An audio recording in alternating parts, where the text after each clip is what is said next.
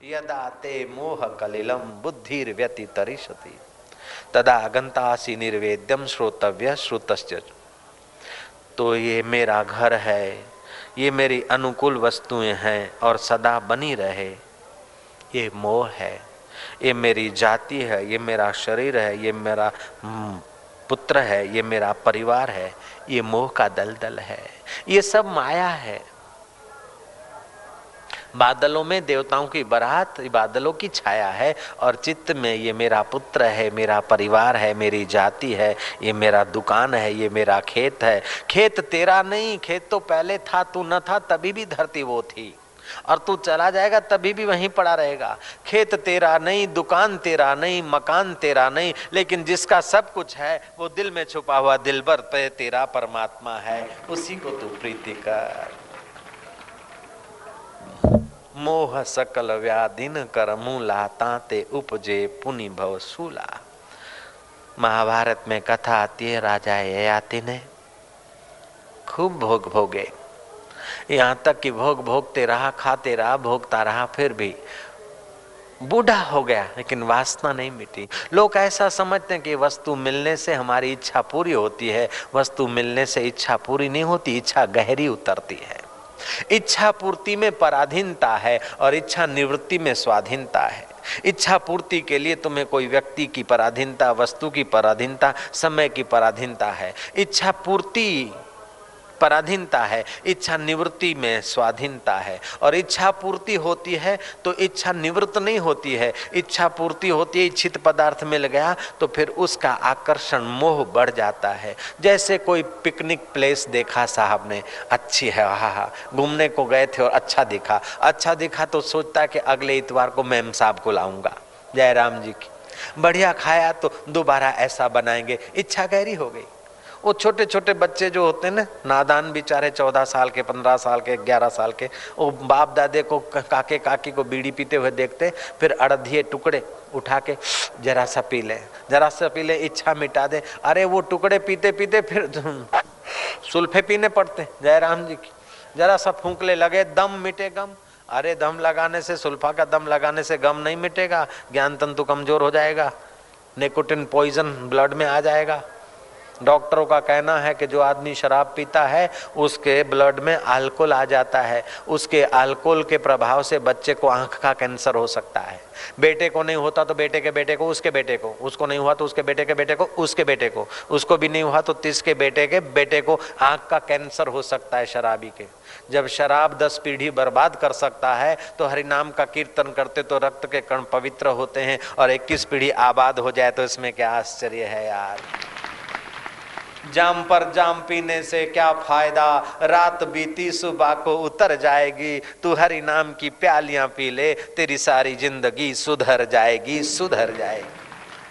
जो बीड़ी पीता है या चलम पीता है तो जो आदमी चलम या बीड़ी पीता है तो उसके शरीर में तो धुआँ जाता है। निकोटिन नाम का जहर उसके ब्लड में, उसके खून में मिश्रित तो होता है। उससे कैंसर की बीमारी, दम्मे की बीमारी, टीबी की बीमारी, ऐसी खतरनाक चौसठ बीमारियाँ बीड़ी से पैदा होती है।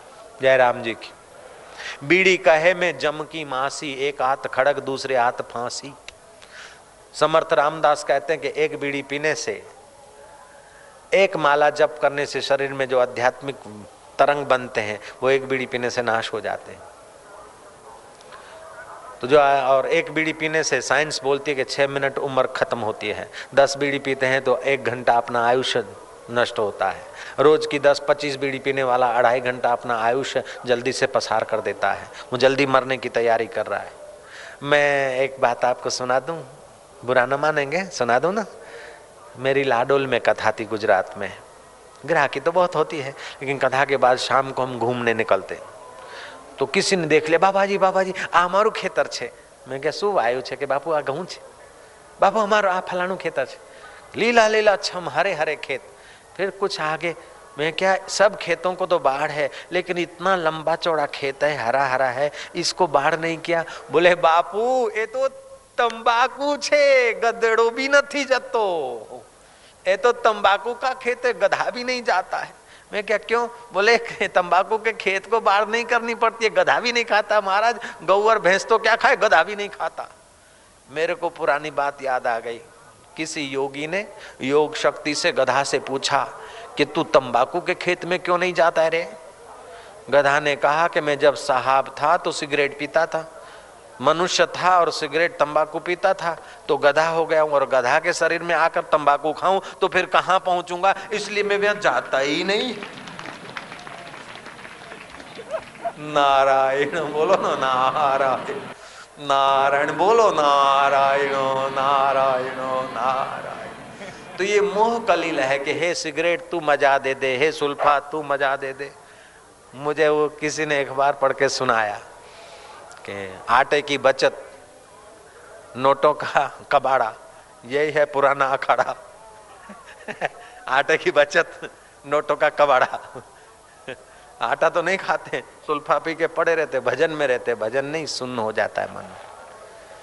नारायण नारायण, बोलो ना, नारायण नारायण। तो ययाति राजा ने क्या किया कि भोग भोगते भोगते, भोगा न भोगतम वयम भोगता अपने को भोग डाला, लेकिन वासना पूरी नहीं हुई। अपने छोट बेटे को कहा, बड़े को, तू मेरे बुढ़ापा ले ले, तेरी जवानी दे दे, मेरे को अभी संसार का मज़ा लेना है।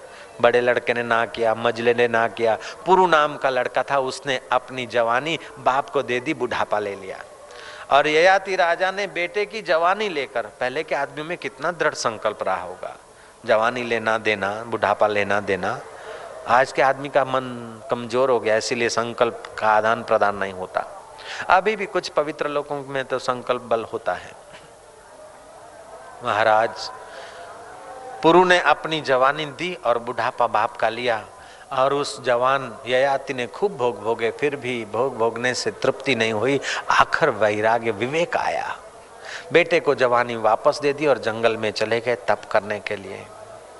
राज्य सुख, वैभव और फिर फिर से जवानी लेकर भी आदमी भोग भोगे तो तृप्ति नहीं होती, उबान होती है, थकान होती है और अंत में मृत्यु हो जाती है। किसी भोगी का मोक्ष हो गया, ये हमने नहीं सुना है। नरकों में पड़े, बीमार हो गए, अकाल मरे, ये आपने हमने सुना है। लेकिन खूब भोग भोगने से उसको तृप्ति हो गई और मुक्त हो गया, ऐसा आप लोगों ने और शास्त्र ने कभी कहा नहीं और सुना भी नहीं।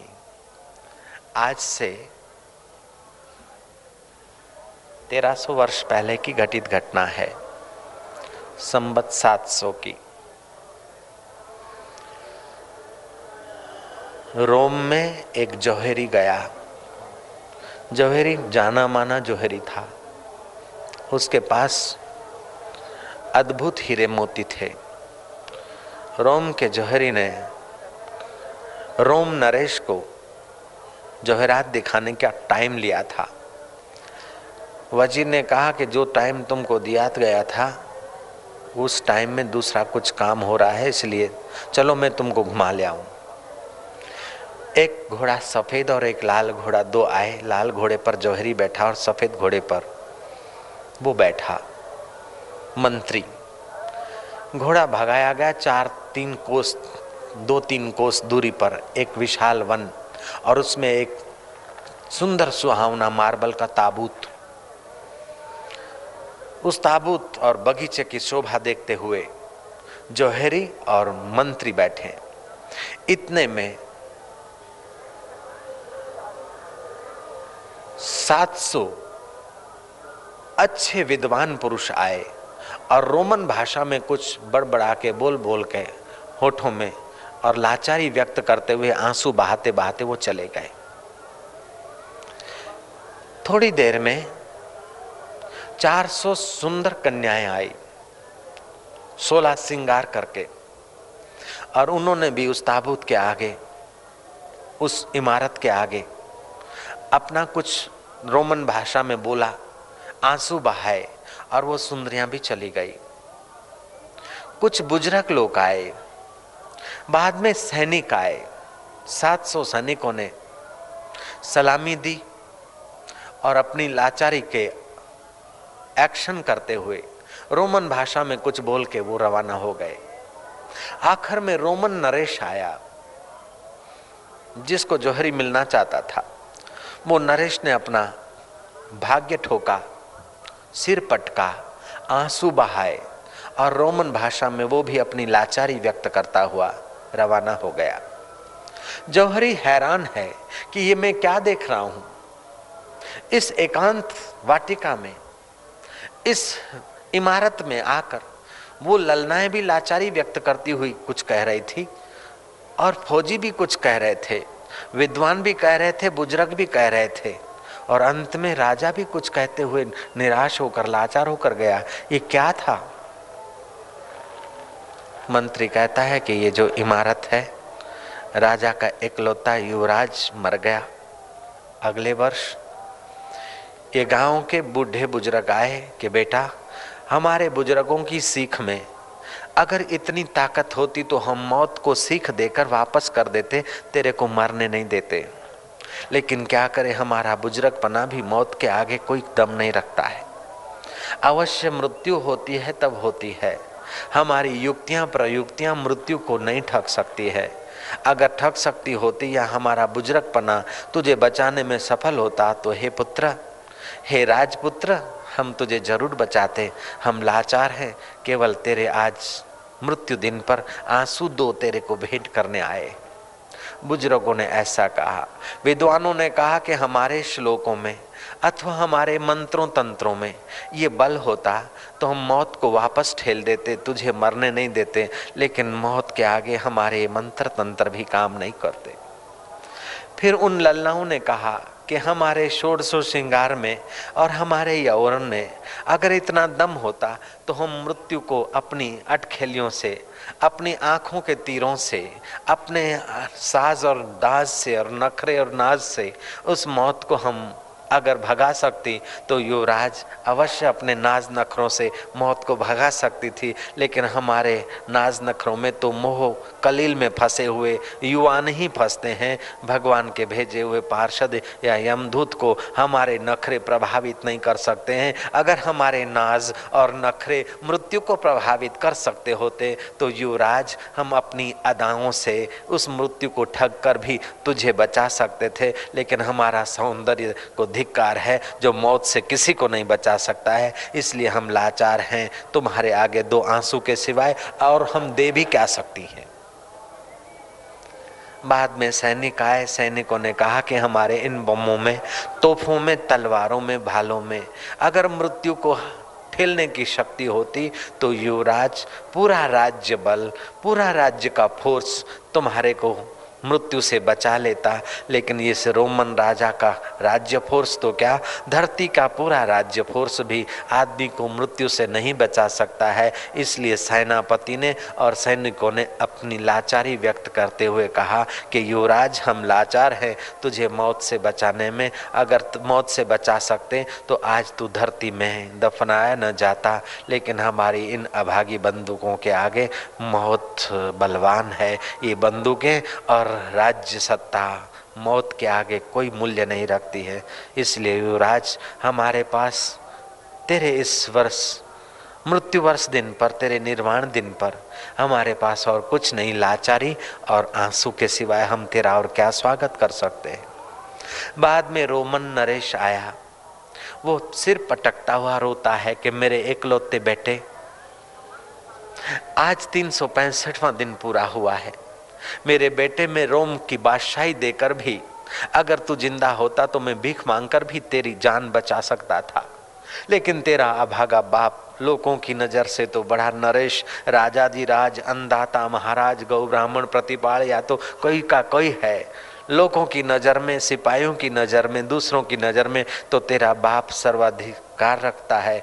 लेकिन बेटा, तेरा लाचार बाहर बाप, तेरा मोहताज बाप, अगर रोमन का राज्य देकर भी अपने एक लोते बेटे को बचा सकता तो ज़रूर बचाता, भीख मांगकर भी मैं रहता और तेरे को मरने नहीं देता। लेकिन बेटा, ये रोमन का तख्त भी मृत्यु को ठेलने में असमर्थ है। बेटा, तेरा लाचार बाप और कुछ नहीं दे सकता है। रोम नरेश तेरे को कुछ नहीं दे सकता है। बेटा, दो आँसू के सिवाय इस तेरे अभागे बाप के पास क्या है?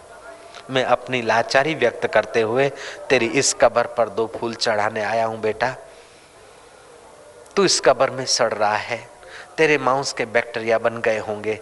तेरी हड्डियाँ और तेरा शरीर गल गया होगा बेटा। उम्र तेरी गल गई और हमारी भी बीती जा रही है। मौत के आगे किसी का नहीं चलता है। जोहरी सोचता है कि जब रोमन नरेश लाचार है फौज लाचार है, सुंदरियाँ लाचार है, बुज़ुर्ग लाचार है, विद्वान लाचार है, ऐसे लाचारी वाले जीवन में जीकर क्या करना? वो जोहरी, अपने गाँव नहीं गया, वो सीधा बसरे पहुँचा। अब बसरे के अरण्य में किसी साधु संत की खोज करते करते भगवान को, योगियों को, संत को पुकारता है। और कोई संत का किसी महापुरुष का अथवा ईश्वर का कृपा प्रसाद मिला है, वह जोहरी जोहरी नहीं रहा। जोहरी के हृदय में आत्म जोहरात का प्रकाश हुआ है, परमात्मा का साक्षात्कार हुआ है। उसने जीवन का कुछ मूल्य समझा है। यदाते मोह कलिलम। ये मोह का कलिल है कि मकान बना लूँ, फिर भजन करूँगा। गहने बना लूँ, फिर कर लूँगा। ड्राइविंग सिनेमा के पास का बंगला बन जाए, फिर भजन करूँगा। फलाना हो जाए, फिर भजन करूँगा। ये मोह कलिल है। ये सुविधा मिल जाए, फिर भजन करूँगा। अथवा पेंशन आ जाए, फिर भजन करूँगा। नहीं, तू भजन चालू कर, सुविधा अपने आप चरणों में आएगी। सुविधा हो जाए, फिर भजन भजन नहीं होगा, फिर मन की बेईमानी होगी। तू अभी से जैसा भी है, जो साधु, तितिक्षा सहता हुआ भजन करता है, उसका देह ध्यास जल्दी गल जाता है।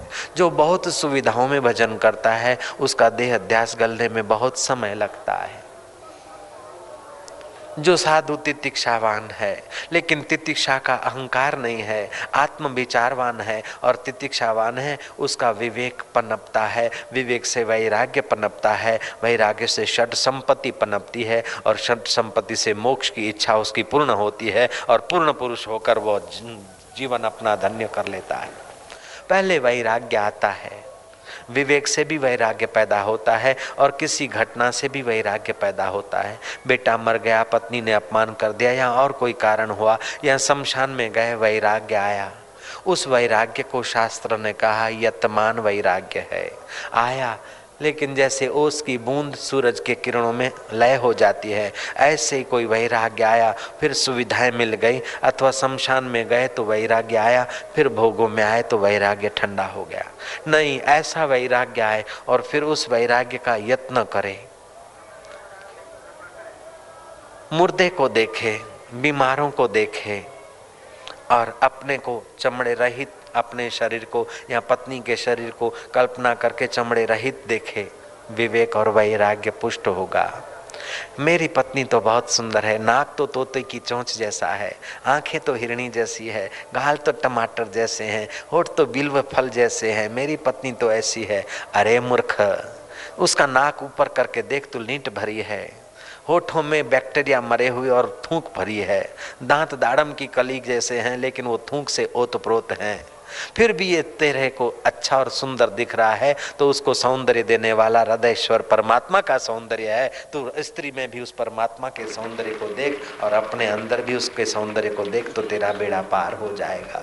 नहीं तो काया के सौंदर्य को देखकर काम पैदा होगा। काम में विघ्न कोई बड़ा आदमी डालेगा तो भय होगा, बराबरी का डालेगा तो ईर्षा होगी, और छोटा आदमी विघ्न डालेगा, काम वासना में तो क्रोध होगा। कामना में अगर कोई छोटा आदमी विघ्न डालता है तो क्रोध बनता है, बराबरी का डालता है तो ईर्षा बनती है और कामना में बड़ा आदमी विघ्न डालता है तो भय होता है। ये कामना से ही भय, लोभ और क्रोध और ईर्षा का जन्म होता है। इसीलिए वैराग्यवान को काम, क्रोध, भय, लोभ, शोक उतना नहीं सताते जितना रागी आदमी को सताते हैं। वैरागी नाम रखना अच्छा है, लेकिन अंतःकरण में जितना वैराग्य होगा, उतना ही आदमी क्रोध रहित होगा, अहंकार रहित होगा, लोभ रहित होगा, भय रहित होगा, उद्वेग रहित होगा, उतना ही उसका बुद्धि और मन शांत रहेगा, और शांत और मन बुद्धि में परमात्मा की प्रशांति पड़ेगी। प्रशांत आत्मा विगतम भी ब्रह्मचार्य व्रते स्थिता, मन संयम मत चित्तो युक्त आसित मत परा वो मत चित्त होता है मत युक्त होता है और मुझको पाकर वो परम पद को पा लेता है अर्जुन। तो यतमान वैराग्य का यत्न करें तो फिर वो व्यतिरेक वैराग्य बनता है। कुछ तो आदत छूटती और कुछ रह जाती है। जैसे गांजा छूट गया लेकिन बीड़ी रह गई। बीड़ी छूट गई, चाय रह गई। चाय छूट गई तो कॉफ़ी रह गई। कॉफ़ी छूट गई तो और कुछ सूखा थोड़ा रह गया। तो कुछ छूटता है, कुछ रहता है। जय राम जी की।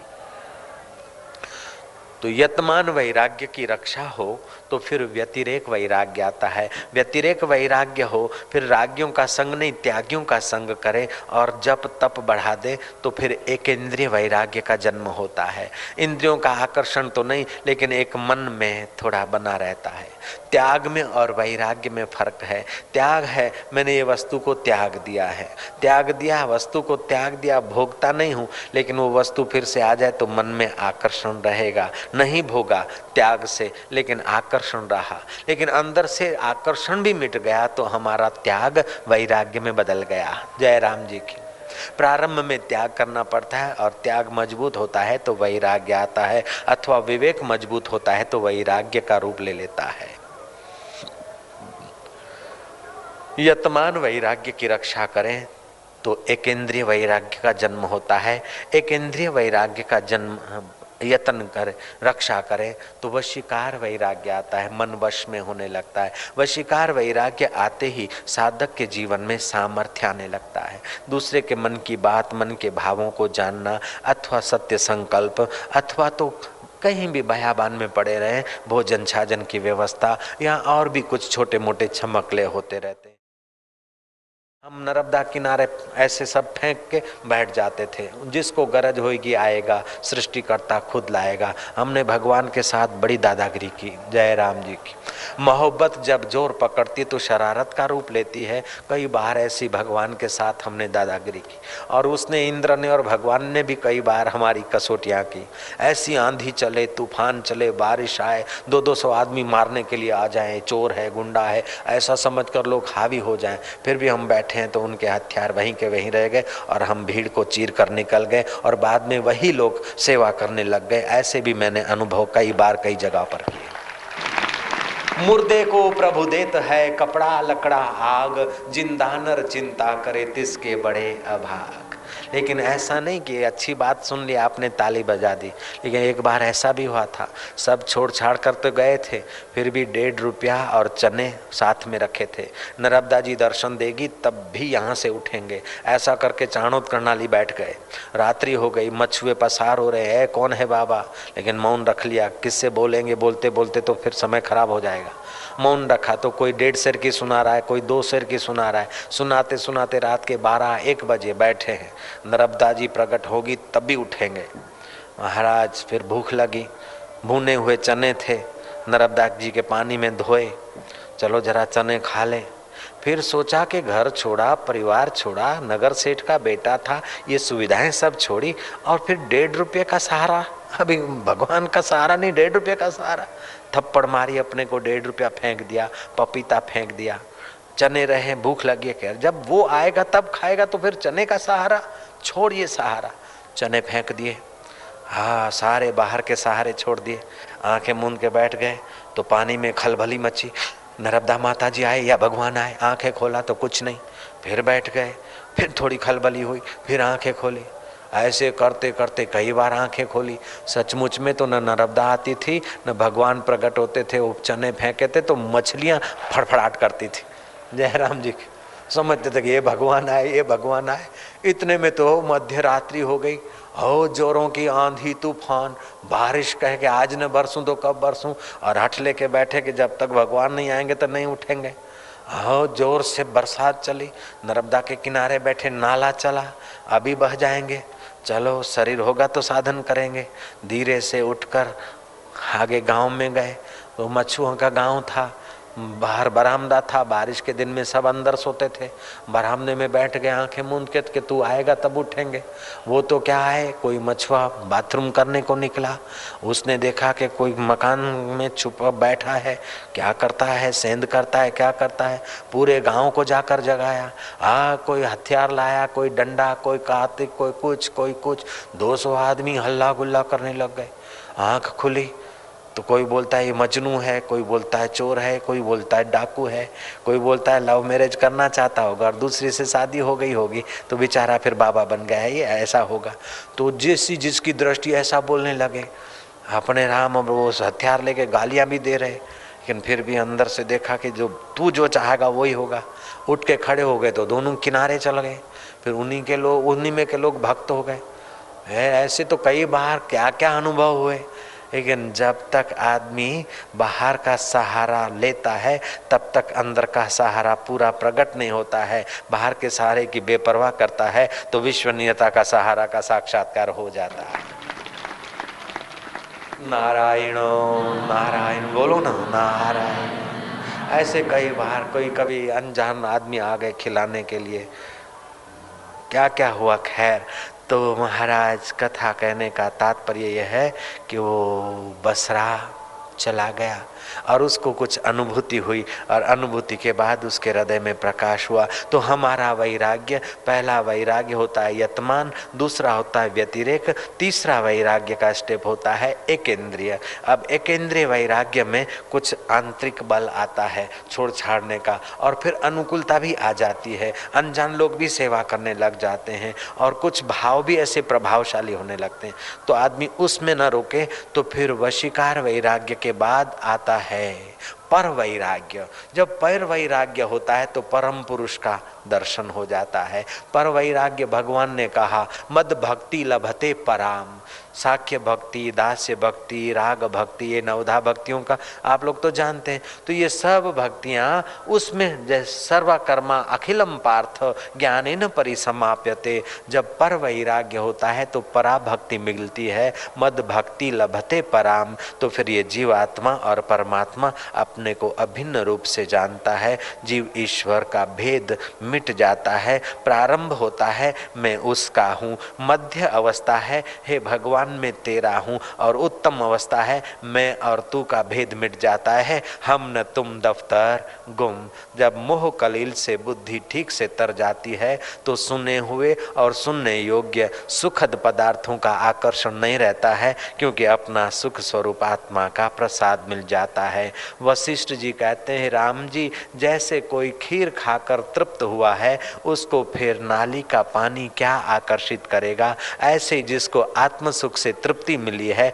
उसको इंद्र का वैभव भी आकर्षित नहीं कर सकता है। तो इस संसार के तुच्छ टुकड़े उसको क्या बांधेंगे वो भोजन के समय तो भोजन कर लेगा, शयन के समय शयन खंड का उपयोग कर लेगा, वस्त्र के समय वस्त्र का उपयोग कर लेगा, लेकिन उन वस्तुओं से सुख बुद्धि उसकी मिट जाएगी, वो सुख स्वरूप आत्मा में ही तृप्त रहेगा। अष्टावकर कहते हैं धीरो न द्वेष्टि संसारम आत्मानम न दीक्षति हर्षम अमहर्ष, विनिर्मुक्ता, न मृतो न च जीवति वह धीर पुरुष अब तो संसार की किसी परिस्थिति से द्वेष भी नहीं करता है और राग भी नहीं करता है। आत्मा और परमात्मा को भी नहीं चाहता है, क्योंकि उसी का आत्मा परमात्मा रूप में उसको मिल गया। अब चाह क्यों होगी? चाह दूसरे में होती है, दूसरा द्वैत उसका पूर्ण हो गया। भगवान कहते हैं, यदा ते मोह कलिलम, यदा ते मोह कलिलम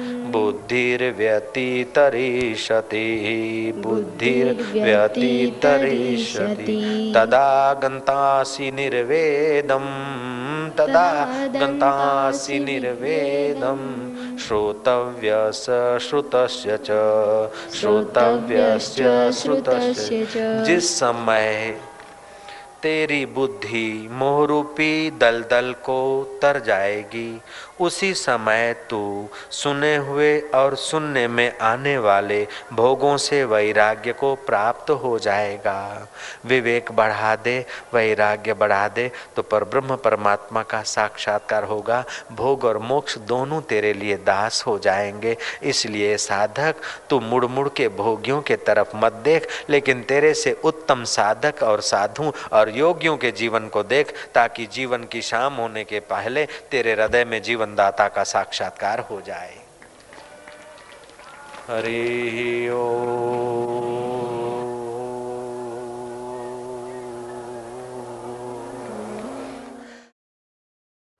भगवत गीता अठारहवें अध्याय का बासठवां श्लोक।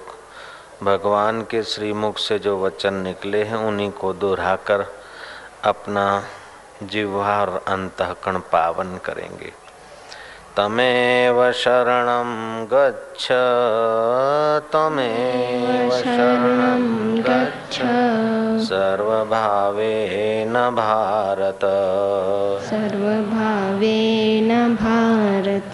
तत्प्रसादात् परा शान्तिं तत्प्रसादात् परा शान्ति स्थानं प्राप्यसि शाश्वतं स्थानं प्राप्यसि शाश्वतम्। हे भरत, तुम संपूर्ण भाव से उसी ईश्वर की शरण में चला जा। उसकी कृपा से तू परम शांति को और अविनाशी परम पद को प्राप्त हो जाएगा। परम शांति का मतलब है संसार के आकर्षणों से उपरती। और शाश्वत स्थान का मतलब है कि परम पद आत्म पद ये कैसे मिलेगा कि तू अपने अहम की शरण छोड़, अपनी मान्यताओं की शरण छोड़, दे अध्यास की शरण छोड़, उस अंतर्यामी की शरण चला जा। मनुष्य जाति का ये आश्चर्यकारक स्वभाव रहा है कि वर्तमान वस्तु का अनादर और बीते हुए के, आने हुए की, इंतजारी बीते हुए का स्मरण। ये मनुष्य की कमज़ोरी है, कहो दुर्भाग्य है, कहो जो कहो। भगवान साथ में है, लेकिन अर्जुन भगवान के सानिध्य का पूरा फ़ायदा नहीं ले रहे हैं। इसलिए भगवान ने कहा कि जा, फिर मेरी शरण नहीं लेता है, मेरी बात नहीं मानता है तो तू अंतर्यामी की शरण चला जा। वास्तव में अंतर्यामी आत्मा, परमात्मा और श्री कृष्ण एक ही है।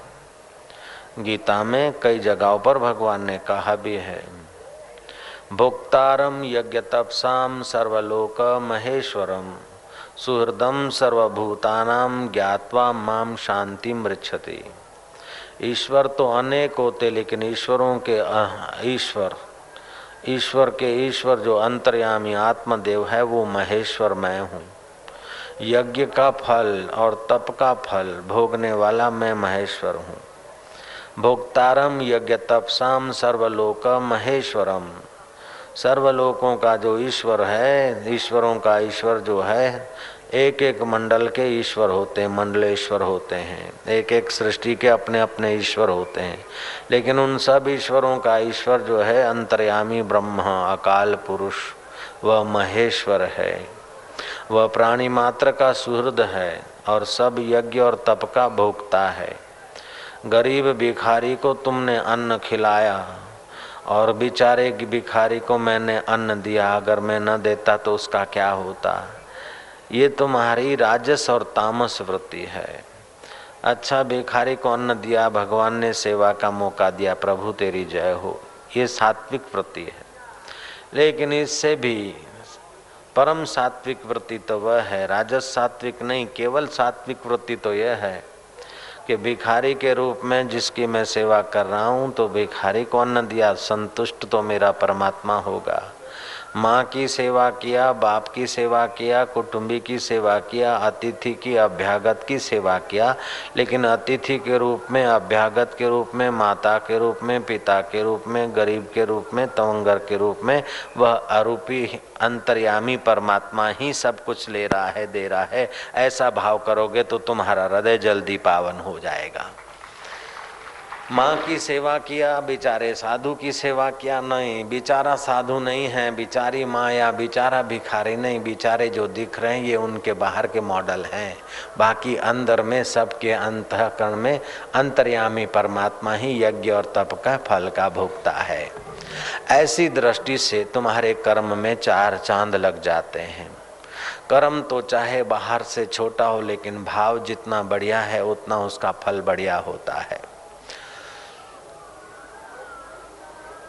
सड़क पर जो झाड़ू बुहारी लगा रही है हरिजन माई वो नौकरी करती है, घर में माँ, बहन, भाभी झाड़ू लगाती है, वो सेवा है। शबरी भीलन गुरु के आश्रम में झाड़ू लगाती है, वह पूजा हो जाती है। वही बुहारी नौकरी बनती है, वही बुहारी सेवा बनती है और वही बुहारी परमात्मा की पूजा बन जाती है, क्योंकि भाव ही विद्यते देवो। जैसा आदमी का भाव दिव्य होता है, उतना ही कर्म का फल भी दिव्य होता है। तो भगवान ने अपने अंतर्यामी आत्मा, परमात्मा की एकता का ज्ञान गीता में बताया है। भोक्तारम यज्ञ तपसाम सर्वलोकम महेश्वरम। फिर भी अर्जुन जैसा व्यक्ति भगवान बाजू में है, पास में है। अर्जुन के घोड़ों की चंपी करते हैं, रथ चला रहे हैं, अर्जुन की आज्ञा मान रहे हैं। तो इनको ज्ञान की कदर है, सत्संग की कदर है। ले आओ। 21 दिन की तपस्या के बाद मुलाकात मिली है। तो सुखदेव जी महाराज के और जनक के एक मुलाकात में सुखदेव जी को आत्मज्ञान हो गया है। तो यहाँ भगवान अर्जुन को कहते हैं कि तमेव शरणम गच्छ सर्वभावे न भारत, तत्प्रसादात पराम शांतिम स्थानम प्राप्यसी शाश्वतम। तुम उस अंतर्यामी भगवान की शरण जा। हालाँकि अंतर्यामी भगवान और कृष्ण अभिन्न है, फिर भी साकार में, नजीक में श्रद्धा नहीं होती तो जा अंतर्यामी में जा। कैसे भी करके अपना कल्याण कर। तो अंतर्यामी की शरण का मतलब है कि जो तुम्हारे मन का, बुद्धि का, इंद्रियों का आधारभूत साक्षी परमात्मा है, वही करण करावनहारा है और उसी की प्रेरणा और उसी की कृपा उसी के साथ तादात्म्य करके तुम अपने चित्त को जोड़ दो तो कार्य करने का बोझा अथवा कर्म करने का बंधन तुम्हारे सिर से हट जाएगा, तुम्हारा मस्तिष्क और अंतकरण निर्भर होने लगेगा। जब जब आदमी अपने अहम पर उठा लेता है तब तब काम में भलीवार नहीं आता है। लेकिन जो तत्पर लोग होते हैं, वे अपने कर्तव्य को पूजा समझते हैं। अपने काम को पूजा समझते, उस अंतर्यामी परमात्मा की प्रसन्नता के लिए काम करते हैं। जो परमात्मा की प्रसन्नता के लिए काम करते, अहम सजाने के लिए काम नहीं करते, किसी को नीचा दिखाने के लिए काम नहीं करते, अपने को ऊँचा बनाने के लिए काम नहीं करते हैं लेकिन कर्म करना ये स्वभाव है, प्रकृति का शरीर है, क्रिया से ही शरीर पैदा हुआ, क्रिया से ही जी रहा है, सतत क्रिया हो रही है। तो ईश्वर, प्रीति, अर्थ जो क्रिया करते हैं, वे भगवान की शरण होते हैं। जो आदमी भगवान की शरण छोड़कर किसी और की शरण लेता है उसको देर सवेर रोना पड़ता है। हर मनुष्य हर छोटा जीव बड़े की शरण लेता है। हर हर आदमी और जो बड़ा दिखता है वो भी और किसी बड़े की शरण लेता है और बड़ा और बड़े की शरण लेता है। चपरासी तहसीलदार की शरण लेता है कि काम में आएँगे साहब सलाम मारता रहता है। तहसीलदार कलेक्टर को खुश रखने में लगता है कि कभी साहब काम आएँगे। कलेक्टर सचिव से हाँ, जरा कृपा चाहता रहता है। सचिव सीएम से कृपा चाहता रहता है और सीएम प्राइम मिनिस्टर से कृपा चाहता रहता है और प्राइम मिनिस्टर आनंदमयी माह के चरणों में सलामी भर के कुछ न कुछ कृपा चाहती रहती थी, ये दुनिया जानती है। हर छोटा आदमी अपने से कुछ बड़े की शरण लेता है, लेकिन छोटा एक दूसरे के बड़े की शरण ले, उसकी अपेक्षा बड़े में बड़ा जो है, वो जिसके साथ जुड़ा है, उसी के साथ सीधा जुड़ जा तो तेरा बेड़ा पार हो जाएगा, तू निहाल हो जाएगा। सच बात तो यह है कि जाने अनजाने में, हम जितने अंश में भगवान की शरण होते हैं, उतने अंश में हम निर्भर होते हैं, निर्द्वंद होते हैं और सुखी होते हैं। अगर भगवान को छोड़कर और किसी सेठ, साहूकार, धन, पदवी, चतुराई या बेईमानी या और किसी वस्तु के शरण होते हैं, और किसी व्यक्ति के शरण होते हैं, और किसी पद के शरण होते हैं तो हमारे अंतकरण में पूरी निश्चिंतता नहीं होती है। कबीर जी ने ठीक कहा है कबीरा इह जग आए के बहुत से कीने मीत, जिन दिल बांधा एक से वे सोए निश्चिंत।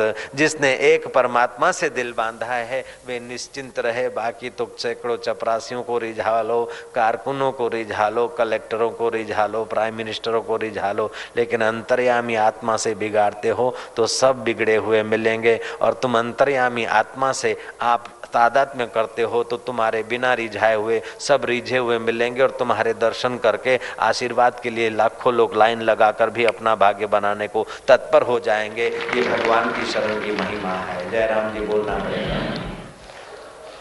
दुशासन साड़ी खींच रहा था द्रौपदी की।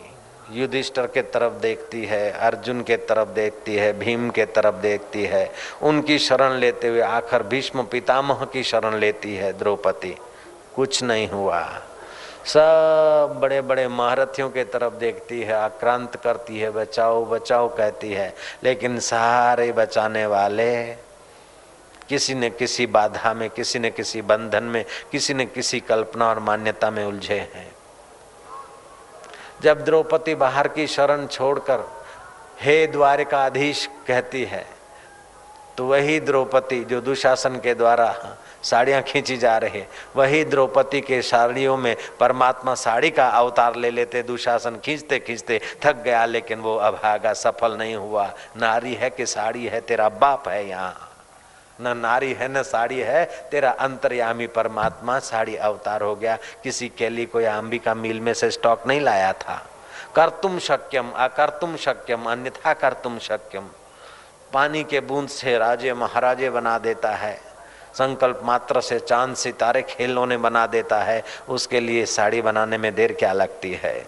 भगवान आयुद्ध अवतार होकर भी प्रकट हो जाते हैं, अंतर्यामी अवतार भी होकर प्रेरणा देते हैं। प्रेरणा अवतार, अंतर्यामी अवतार, नित्य अवतार नैमितिक अवतार, आवेश अवतार, प्रवेश अवतार, इस प्रकार के भगवान के कई जगह पर कई प्रकार के अवतार होते हैं। अभी भी जो इस सृष्टि के उठा, उतार चढ़ाव को देखकर लोग चिंतित हैं। मैं उनको प्रार्थना करता हूँ कि तुम्हारी बनाई हुई सृष्टि नहीं है और पूरी सृष्टि का भार तुम्हारे पर नहीं है। जिसकी बनाई हुई है और जिस पर भार है, उस अंतर्यामी से आप तादाद में जोड़कर फिर कुछ थोड़ा बहुत करोगे तो सृष्टि में सुंदरता आएगी। तुम कुछ न कुछ सफल प्रयत्न कर सकोगे। बाकी दुनिया खराब है, ये ऐसा हो गया, वो ऐसा हो गया, ऐसा करते करते अपने चित्त को कितना भी तुम अशांत करो, दूषित करो, इससे कुछ नहीं बनता है। मेरो चिंत्यो होत नाही, कबीर जी ने कहा। मेरो चिंत्यो होत नाही, हरि को चिंत्यो होए, हरि चिंत्यो हरि करे, मैं रहूँ निश्चिंत। तू हरि का होगा तो निश्चिंत होगा, और जो आदमी निश्चिंत होता है, उसका कार्य बढ़िया होता है, चिंतित आदमी के काम में दम नहीं होता है। राम तीर्थ सुनाया करते थे। एक दुल्हा की बात। दुल्हा ससुराल गया पहली बार। तो बहुरानी के लिए और साले ससुरों के लिए कुछ माल मिठाई ले जा रहा था। घोड़े पर रवाना हुआ था। बैग भी थी। मिठाई के भी कुछ पुड़िए थे और कुछ सामान था। उस बेचारे नौजवान ने सोचा कि गर्मियों के दिन एक तो इतना सारा मैं बैठा हूँ घोड़े पर, दूसरा इतना सारा सामान लदा है। अर अर घोड़े पर कितना बोझा है। वो मूर्ख जवान उतरा। पूरा का पूरा बोझा अपने साथ उसने बाँध दिया। मिठाई का थैला पीछे बांधा, बिस्तरा पीछे लटकाया, कुछ थैली बगल में लटकाई, कुछ माथे पर रखा, कुछ कंधे पर रखा। पूरा सामान अपने साथ उसने जोत लिया, जैसे खत्तर पे, खच्चर पे जोत लेते, ऐसे अपने ऊपर सामान भर लिया। फिर घोड़े पे बैठा के बेचारे घोड़े को जरा आराम मिले।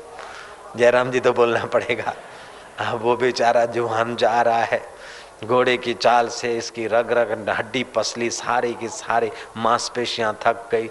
शाम होते होते ससुराल के गाँव पहुँचा, ससुरा जी बाट देख ही रहे थे। और ससुरा जी कहते कि जमाई राज आए, लेकिन ये इस हालत से जमाई राज क्या है? बोले, बाद में पहले खटिया लाओ। बोले, खटिया कहाँ ले चलना है? बोले, पहले अस्पताल में ले चलना है। जमाई राज ऐसी हालत क्यों हुई? बोले, घोड़े का बोझा उतारने के लिए मैंने अपने सिर पर, कंधे पर और सब जगह बोझा रख दिया। ससरा बोलता है कि, अरे बुद्धू जमाई राज, फिर भी पूरा का पूरा बोझा तो घोड़े पर ही है। ऐसे ही तू कितनी भी चिंता करके अपने को करता मानकर, बेटी की चिंता, बेटे की चिंता, बहू की चिंता, पढ़ाई की चिंता, मुल्ला जी दुबले क्यों है? बोले, सारे गाँव की फ़िक्र है। अरे कम वक्त तेरी फ़िक्र से गाँव का क्या हो जाएगा? फ़िक्र फेंक कुएँ में मुर्दे को प्रभु देत है कपड़ा, लकड़ा, आग जिंदानर चिंता करे उसके बड़े अभाग। चिंता करनी तो इस बात की कर कि दिल में दिल भर बैठा है, फिर मैं करता भोगता क्यों हो रहा हूँ? अंतर्यामी ईश्वर प्रेरक है, सबका पोषक है तो फिर मैं अपने हैं, पोषने की या बच्चों के पोषने की चिंता क्यों करूँ? आटा दाल की चिंता करना, रोजी रोटी की चिंता करना नहीं। तू चिंतन कर, प्रयत्न कर, लेकिन चिंता मत कर। कर्म का करता अपने को न मान। करता धरता, भरता, भोगता परमेश्वर है। देव शर्मा नाम के ब्राह्मण यज्ञ, याग, जप, तप करते थे। उनका सज्जनता का व्यवहार से उनके चित्त में वैराग्य आया। धर्म के अनुकूल गृहस्थी जीवन जिएगा तो वैराग्य ज़रूर आएगा। जो लोग गृहस्थी जीवन धर्म के अनुकूल नहीं जीते, उनको वैराग्य नहीं आता। साठ साल के होते हैं, फिर भी कुर्सी की लालच नहीं जाती। चार चार बार कुर्सी भोगे, दो दो बार पटके गए, फिर भी लालच नहीं जाती। तो धर्म युक्त सेवा नहीं है। धर्म ते बीरति योगते ज्ञाना। जितना धर्म का पालन करेगा, उतना वैराग्य आएगा। अगर धर्म, धर्मात्मा का जीवन है तो वैराग्य आएगा। देख लो, युधिष्ठर को राज्य मिल रहा है, फिर भी तप करने की इच्छा है। राम जी को राज्य मिल रहा है, छोड़कर चले जा रहे हैं। भरत को राज्य मिल रहा है, राम जी को देने को भागे जा रहे हैं। जिसका भी धर्म युक्त व्यवहार होगा, उसको वैराग्य आएगा आएगा। चाहे फिर प्रारब्ध वेग से लाखों लोग उसके शिष्य हो जाएँ, करोड़ों लोग उसको जानने वाले हो जाएँ, लाखों करोड़ों का राज्य वैभव उसके पास हो, फिर भी धर्म युक्त है तो चित्त में वैराग्य होगा और धर्म युक्त नहीं है, अधर्मी है तो चित्त में राग होगा। जितना चित्त में राग होगा, उतना बीमारी, अशांति और भय का शिकार होगा और जितना वैराग्य होगा, उतना स्वस्थ रहेगा, निर् निर्भीक रहेगा और नारायण के साथ जुड़ने में सफल हो जाएगा। धर्म ते बीरति योग ते ज्ञाना ज्ञान ते मोक्ष पाए पद निर्माणा। धर्म का अनुष्ठान करने से वैराग्य आएगा। वैराग्य आएगा तो योग करेगा, फिर भक्ति योग, कर्म योग, ज्ञान योग, जो भी योग करेगा। और योग से फिर आत्मा का ज्ञान होगा और निर्वाण हो जाएगा मन। निर्माण मोहाजित संग दोषा अध्यात्म नित्या विनिवृत्त काम द्वंदेर मुक्ता सुख दुख संगे गच्छन्त्य मूढ़ा पदमम अव्यय तत् जो अमूढ़ है, मूढ़ नहीं है, मूढ़ आदमी की वह पहचान है, जो शरीर को मैं मानता है, शरीर के संबंधियों को मेरा मानता है, और नश्वर चीज़ों में से सुख लेने के लिए दिन रात मजदूरी करता है ये मूढ़ की पहचान है। ज्ञानी की पहचान है कि शरीर को मैं नहीं मानता, संबंधियों को मेरा नहीं मानता, लेकिन मैं और मेरा जिसकी सत्ता से देखता है, उस परमात्मा को मेरा स्वरूप समझकर, उस परमात्मा की शरण होकर, परमात्मा को सब कुछ अर्पित करता हुआ निर्भर जीता है, वह बुद्धिमान है। तो भगवान की शरण जाने का मतलब है कि जो शरीर को, इंद्रियों को, मन को, बुद्धि को सत्ता स्फूर्ति और चेतना दे रहा है। उस चैतन्य स्वरूप परमात्मा की हाँ में हाँ करके जो जीता है, वो भगवान की शरण है। भगवान की शरण आदमी जाता है न तो उसके कार्य बड़े विलक्षण होते हैं और निर्भर पूरे होते हैं। जो काम निर्भर पूरा होता हो और चमत्कारिक ढंग से पूरा होता हो, उस काम के पीछे भगवान का हाथ होता है। और जिस काम में बोझा लगे, भय लगे, चिंता लगे और परिणाम में अशांति हो, उस काम के पीछे कामनाएँ और अहंकार होता है। 1931 में गोलमेज प्रोग्राम हुआ था लंदन में। तो उसमें गांधी जी सम्मिलित हुए थे। गांधी जी ने ऐसा सुंदर प्रवचन किया कि लोग दंग रह गए। जो अंग्रेज़ थे, गोरे थे ठाठ माठ वाले और हिंदुस्तानियों को गुलाम समझते थे और तुच्छ समझते थे। और ऐसा हिंदुस्तान का प्रतिनिधि जिसको पैंट नहीं, शर्ट नहीं, टाई नहीं, बोले, तुम अच्छे कपड़े पहन के आओ।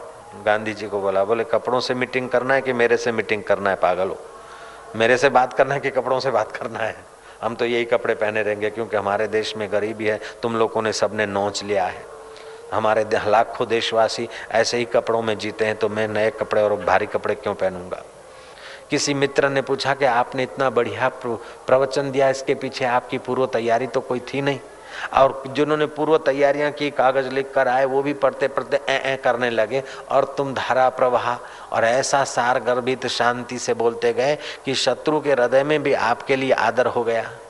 ये क्या बात है? तुम्हारे पास कौन सा कोई वशीकरण मंत्र है? गांधी जी का नहीं। मैं जब बोला ना तो मैं क्यों मैं हट गया था।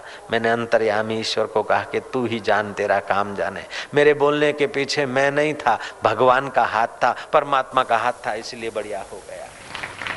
हकीकत में जब जब हमारे कर्मों के पीछे भगवान का हाथ होता है, हम पूजा करते हैं। मैं पूजा कर रहा हूँ, विधिवत करूँ और आज बढ़िया पूजा करूँगा। नहीं होगी बढ़िया पूजा। कुछ न कुछ गड़बड़ हो जाएगी, मज़ा नहीं आएगा।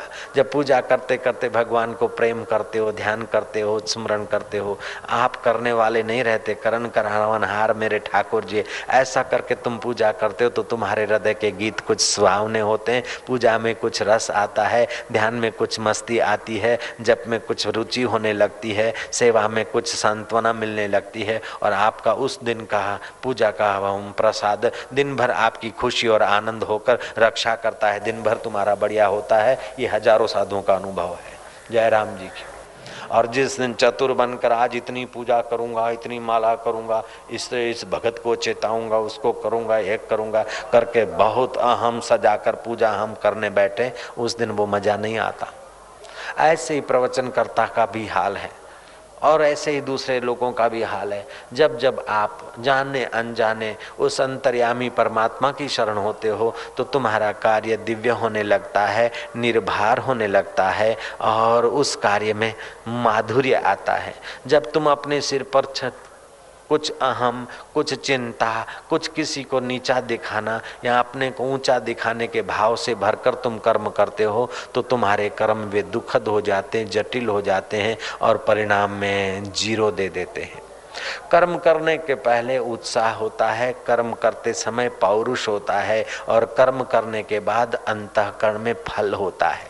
कुर्सी फल नहीं है, लड्डू फल नहीं है, तुम्हारे अंतकरण में शांति, सरलता, आनंद और प्रभु का प्रसाद फलित हुआ या अहंकार फलित हुआ, विषाद फलित हुआ या हरि विग्रह फलित हुआ, यही तुम्हारे कर्मों का फल है। इसलिए कर्मों का फल मरने के बाद मिलेगा, ये एक पक्ष है, लेकिन अंतकरण में कर्मों का फल हर रोज अंतर्यामी देता है, ये प्रत्यक्ष फल है। जय राम जी की। को काहू को नहीं सुख दुख करी दाता निज कृत कर्म भोगत ही भ्राता। को किसी को कोई किसी का सुख दुख देने वाला नहीं है। अपनी ही सरलता और ईश्वर प्रेरक कर्मों से सामने वाले के हृदय में हमारे लिए अनुकूलता और आदर आ जाता है और अपना ही स्वार्थ और कपट के कारण सामने वाले के हृदय में विकृत व्यवहार करने की वो प्रेरणा दे देता है। इसलिए कोई आपको विघ्न करता है तो वो दोषी नहीं है और कोई आपको अनुकूल हो रहा है तो उसके आप अधीन न हो जाइए। विघ्न करता है तो विघ्न करता की गहराई में मेरा परमात्मा मुझे सावधान कर रहा है और मुझे सपोर्ट दे रहा है तो मेरा परमात्मा मेरे कर्मों से प्रसन्न है। दोनों पक्षों में तुम परमात्मा का चिंतन करोगे तो तुम परमात्मा की शरण चले जाओगे, तुम्हारे काम में बरकत आ जाएगी और बोझा नहीं रहेगा। जय राम जी की बोलना। चाहे फिर तुम पूजा का कर्म करते हो, जप का करते हो, ध्यान का करते हो, सेवा का करते हो, धंधा का करते हो, जो भी तुम कर्म करते हो उस कर्म के पीछे तुम्हारे अंतर्यामी परमात्मा का बल जितना होता है, उतने ही तुम सफल होते हो। चोरी में भी भगवान की कृपा होती है तो आदमी सफल होता है, नहीं तो विफल हो जाता है। अरे महाराज, ये तो तुमने क्रांतिकारी बात कर दी। भगवान चोरी में चोर जब चोरी करने जाता है तो कोई न कोई देवी देवता को अपने से बड़े की शरण लेता है, मनोती मानता है। और मनोती मानते मानते जब जाने अनजाने, हे हनुमान दादा, मैं आज अगर सफल हो गया तो तुम्हारे आगे इतना धरूँगा, इतना प्रार्थना करते करते उसका मन बुद्धि लीन हो जाता है, अंतर्यामी में उसका संकल्प फलता है, चोरी में सफल तो हो जाता है, भले उस उसका कर्म क्रूर है। आगे चल के उसको उसकी थोड़ी सजा तो मिलेगी, लेकिन सफलता तभी मिलती है जब कर्म करने के पहले अथवा कर्म करते समय जाने अनजाने वो अंतर्यामी सत्ता का सामर्थ्य लेता है। बल्ब चाहे कोई भी हो, लेकिन जाने अनजाने पावर हाउस के करंट से जुड़ता है, तभी उसका प्रकाश होता है, अन्यथा उसका प्रकाश हो नहीं सकता है। राम तीर्थ बालक थे, तब एक चोर अपने दोस्त को अपनी आप बीती सुना रहा था। उसको पता नहीं था कि ये लड़का राम तीर्थ बनेगा और कथा में हमारी बात करेगा। इस चोर ने दोस्त को कहा कि यार, मैं फलानी जगह गया था।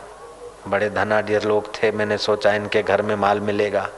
पहले मैंने क्या किया, उनके पास में जो झाड़ था, पेड़ था, वहाँ मैंने झूला लगाया। झूलता ही रहा कई दिन। उनका आना जाना सब जाँच करता रहा, झूला झूलने के बहाने से। तो जब जब आदमी अशुद्ध काम, शुद्ध जगह पे करता है तो उसको जल्दी परिणाम आता है। और शुद्ध काम शुद्ध जगह पे करता है तो जल्दी फलता है। और शुद्ध में शुद्ध तो परमात्मा है, और उस परमात्मा की शरण जाता है तो भले थोड़ी देर के लिए ही उस आदमी को पता न चले, लेकिन जाने अनजाने सत्ता तो वहीं की आती है। वो चोर अपने मित्र को बता रहा है। मैं झूले पर झूलता रहा। फिर एक दिन मैंने उस झूले के सहारे पेड़ पर चढ़ गया। पेड़ पे चढ़ के उपले मंजिल में घुस गया रात्रि को। और धीरे से देखा कि हीरे मोती कोई ऐसी वैसी जगह नहीं रखे होंगे। मैं शांत हो गया। कहाँ रखे होंगे ये सोचता रह गया। अब सोच रहा रह गया तो अन, अनजाने में ज्ञान स्वरूप परमात्मा से ही तो उसके सोच विचार में ज्ञान आया होगा। फिर मैंने सोचा कि फलानी फलानी जगह हो सकता है। मैंने धीरे से उन जगहों की तलाशी की और मुझे कुछ जवहरात मिल गई। जवहरात तो मिल गए लेकिन घर का कोई बूढ़ा आदमी खांसने लगा। मैं कहाँ पा? दो आदमियों की आपस में बातचीत सुनी। मेरा प्राण बस अभी निकले। मैं तो दीवार के उस कमरे के कोने में, अंधेरे में चिपक गया और मनी मन भगवान को प्रार्थना किया, है मेरे हनुमान जी, मुझे बचाओ, दोबारा ये कृत्य नहीं करूँगा, अभी मेरे को बचाओ। मैं बस सच्चे हृदय से प्रार्थना करते करते बस अनजाने में खो गया। थोड़ी देर हुई, उनकी बातचीत कम हुई और हम धीरे से मैं उस पेड़ के सहारे उतर पड़ा और फिर तो भाई, अब भगवान ने मेरे को बचाई, हनुमान दादा ने बचाया। नाम ले लो हनुमान दाता का, कृष्ण का, लेकिन वो अंतर्यामी परमात्मा में, तुम अनजाने में भी चोरी के गलत रास्ते पे गए थे और मुसीबत आ रही थी, उस समय भी अनजाने में अंतर्यामी की शरण गए तो तुम मुसीबत से बच गए। अब वो अंतर्यामी तुम्हें प्रेरणा दे कि तुम ये न करो और उसकी प्रेरणा न मानो और फिर तुम करोगे तो फल भी कठिन पाना है। इसलिए भगवान की शरण जब जब आदमी जाता है, तब तब उसको उसको भगवान। भगवान, सच पूछो तो जितने चोर के हैं, जितने साहूकार के उतने ही चोर के जय राम जी की। भगवान के हृदय में ऐसा नहीं कि ये चोर है, चलो इसको मारो, अंधा कर दो और ये साहूकार है, इसकी आँखें ठीक कर दो। नहीं नहीं। ना दत्तम कश्चित पापम, ना सुकृतम विभु, अज्ञाने न आवृतम ज्ञानम, ते न मोहंती जनतवा। मैं किसी को पाप के तरफ़ नहीं लगाता हूँ, किसी को पुण्य के तरफ़ नहीं लगाता हूँ, मैं तो सत्ता देता हूँ, अज्ञान से विमोहित होकर आदमी ऐसे कर्म करके दूषित परिणाम में जाते हैं, अथवा अज्ञान से विमोहित होकर अपने को कर्म का कर्ता मानते बाकी कर्म के कर्ता के पीछे सत्ता मुझ चैतन्य की है। उस चैतन्य की शरण आकर जो कर्म करते हैं, उनके कर्म निष्कर्म सिद्धि को पाकर मोक्ष के द्वार पर पहुँचा देते हैं और कर्म का कर्ता जब अपने को मानते हैं और वासना के वेग से करते हैं तो ऐसे जीव फिर कर्म के बंधन से बंधे जाते हैं।